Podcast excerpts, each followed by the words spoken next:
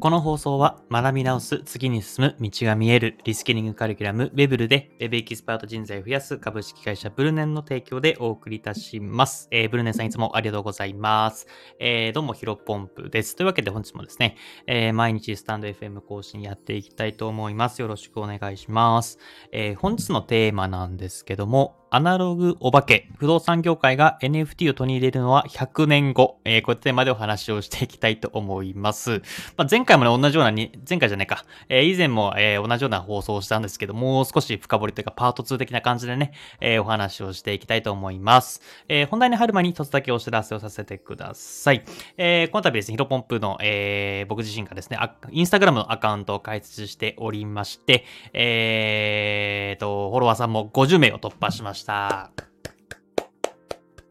ありがとうございます。えっ、ー、と、初めて2週、もうちょっと2週間かな？まだ経ってないのか。10日、んじゃじゃ13日、うん、もうすぐ2週間ですね。えー、になりまして、めちゃめちゃ嬉しいですね。うん、まあ、これ、いつも話してるんですけど、なんかね、ツイッターとかね、ブログとかね、あの、やり始めた時って、もう全然ね、あの、何もね、伸びなかったんですけど、本当にインスタグラム、まあ、もしかしたら今までのブログがやってた時とかのね、えー、スキルがもしかしたらまあ、うん、それなりに評価いただいてるかもしれないですけども、うん、あの、本当に嬉しいなというふうに思っています。まあ、引き続きね、えー、これ毎日更新、えー、個人でで、えー、ノースキルから個人で稼ぐコツっていうところをですね、あのー、まあ、イラストも用いて、えー、わかりやすくまとめておりますので、気になる方はぜひね、えー、僕のスタンド FM のプロフィール、えー、インスタグラムのリンク貼っておりますので、そこからチェックしてみてください。えー、気になる方いらっしゃったら、えー、フォローいただけると嬉しいです。えー、というわけで、えー、本題でございます。えー、不動産業界がね、まあ、アナログですよっていうお話していくんですけども、うん、まあ、アナログお化けっていうのは、まあ、僕自身が勝手に呼んでるというか、まあ、アナログ好きでしょっていうところの、まあ、ちょっとしたね、えー、揶揄というか、うん、まあ、皮肉的な感じで言っています。で、まあ、どういうことかっていうとこお話ししていくんですけども、うん、まあ、僕今現時点でね、宅地建元取引士という国家資格を持っているんですけど、まあ、この資格についてはね、5年ごとの更新なんですね。で、その更新で今、えー、更新をするためにはですね、新しく法定講習っていうものを受けなきゃいけないです。で、絶賛今、えー、受けていて、えー、受け終わったの、受け終わったのか、えー、受け終わったんですけども、まあ、そこについてちょっと思うことがあってね、えー、何かというとですね、もうめちゃめちゃアナログというか紙であるんですよ。うん。で、もともと法定講習っていうのはコロナがね、えー、流行る前っていうのは、あの、オフライン、うん。あのー、一箇所にね、会場に人集めて、えっ、ー、と、多分一日かけてえー、やるっていう感じだった。まあ、それはね、別にいいと思うんですよね。まあ、しっかりと、えー、人集めて、えー、そのまま学ばさせてもらった方、学んだ方が、まあ、うん、運営的にも楽だし、えーんと、まあね、えーと、その、やりがい、やりがいというかな、勉強した感じもするし、まあ、それはそれでいいのかなと思います。うん。ただまあ、コロナになってね、えっ、と、その、オフライン、え、会場を一気に集めてやるものも継続しているんですが、基本的にはオンライン、えー、ウェブ講習、ウェブで、えー、受講するみたいな感じで流れになってきていて、まあ今2種類がある形になっています。ただまあ、オフラインについてはですね、結構、と人数というか、会社に行っても絞っていて、あんまりね、予約できないんですよね。3ヶ月か4ヶ月先ぐらいまでもいっぱいでね、3ヶ月ぐらいか。3ヶ月ぐらいでいっぱいで、まあ4ヶ月目以降じゃないとね、予約が取れないみたいな感じなんで、まあ4ヶ月以降先行って、うん、まあしかも平日ね、水曜日しかやってない、基本的に水曜日しかやってないので、まあどうなるかわかんないじゃないですか。まあ多分いけると思うんですけど、まあ、まあそれよりかではね、自分で、えっ、ー、と、好きな時間に好きなタイミングで受講できるオンラインがいいかなと思って、えー、今回オンラインを申し込みをしています。うん。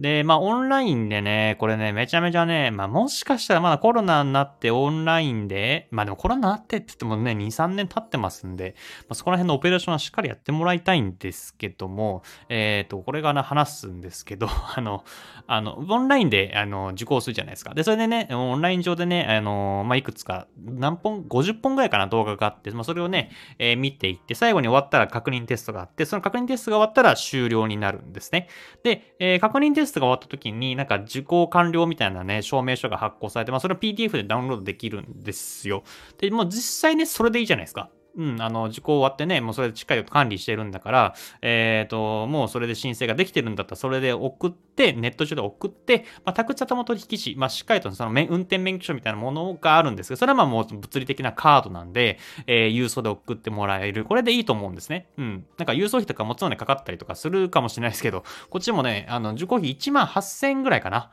えー、かけてるんですよ。うん。1、いや、あの、受講料で1万8000円ぐらいかけてるんで、まあもう、まあ仮にね、郵送料じゃ高くなるんだったら、まあ2万円払ってもいいから、それや、あの、やって、そのね、郵送費込みで、えー、やってもらえればいいなと思うんですけども、これがですね、なんとですね、うん、オンラインで受講するじゃないですか。で、PDF が発行されます。でその PDF を、えー、郵送して、えー、その郵送する中に、えっ、ー、と、タクシー建物取引所のね、返信用の封筒を同封して送ってくれと。なんで？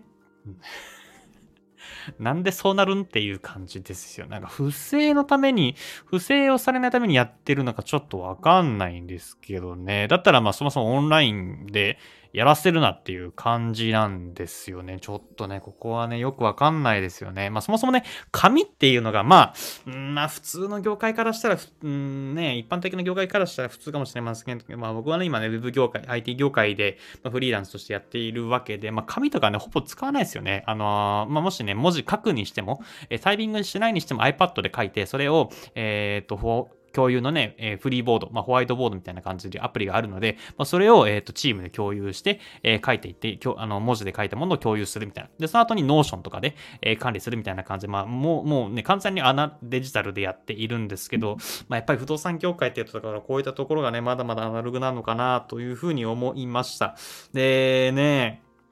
やっぱり既得権益が強い業界なんで、まあ、Airb、Airbnb、えー、Airb とかも民泊ですね。えー、これもですね、あの、基本的には東京都認めてないんですよね。確か大田区だけかな。大田区はね、えー、と一部のところで、えー、民泊っていうのを認めているんですけども、基本的には、うん、都内の不動産会、え、不動産、え、賃貸物件っていうのは、えー、どの区もですね、民泊を認めていないんですね。え、なこれはね、まあ、うんと言ってしまうと、民泊を認めてしまうと、簡単に言うと、まあ、そのね、普通に住む人が、えー、と、なんだろう、えー、高い賃料を払って住め、住むっていうのが馬鹿らしくなって、えー、まあ民、民泊でいいんじゃねみたいな動きになってしまうからですね。やっぱそうすると、えー、不動産業界の流れっていうか、民泊っていうのは、その、なんだろう、免許もいらないですし、普通にね、民間の企業ができちゃうんで、そうすると不動産業界のね、うんとメ、メンツが立たないというか、まあそこら辺がものすごく、うんと、なんていうんですかね、あの、嫌なんでしょうね。まあ、タクシー業界と似てますよね。まあ、ウーバーって言えばね、皆さん、あの、ウーバーイーツ思い浮かべると思いますけど、海外だったら、ウーバーといえばタクシーですよね。まあ、あの、民間でね、えっ、ー、と、ウーバー乗り合いみたいな感じで、ライドシェアみたいな感じか。えー、そういうところでやってるんですけど、やっぱそうすると、あ、ウーバーを、タクシー版のウーバーを日本に取り入れると、タクシー業界が、えー、なくなってしまって、まあ、雇用だったりとか、うんね、まあ、表向きにはね、なんかセキュリティというか、えー、治安がどうたらこうたら危ないんじゃないか、みたいなことをね、言ってるんですけど、やっぱそういったタクシー業界、え、既得権益気が強い業界で、が淘汰されてしまうので、まあ避けてるんですよ。まあなのでね、これね、NFT、まあちょっとね、NFT っていうのは唯一無二のデジタルデータ、まあ唯一無二の証明するんですけど、まあ NFT があるとね、この不動産の売買とか賃貸の取引ってめちゃめちゃ簡単なんですよね。だってまあ NFT、まあそれの、もう唯一無二、えー、とその人が所有者っていうのが、もうデジタル上、デジタル上で証明できるので、うんと、不動産のね、売買も、についても、えっ、と、簡単に、えっ、と、売買、もう本当に今だと抵当権というか、に付け替えたりとか、あとはなんか印紙税とか、まあ、いろんなね、えっ、ー、と、仕事が不動産取引にかかっているんですけど、NFT をもし投入してしまうんだったら、そのね、不動産取引に関する仕事が全部なくなってしまうし、不動産取引に関わる、えー、行政の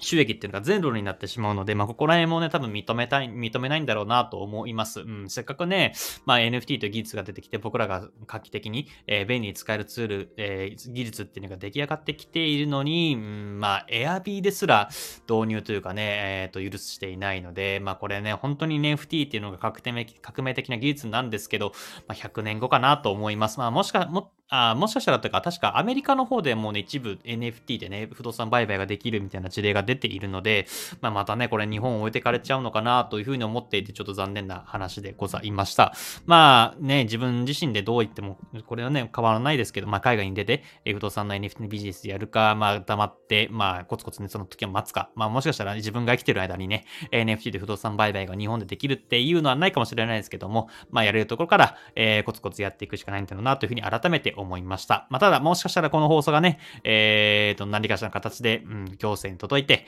えーと、まずはえデジタル化、まあ紙で郵送するっていうところはやめてもらいたいなというふうに思ってお話をさせてもらいました。えー、本日の話は以上です。お疲れ様です。失礼します。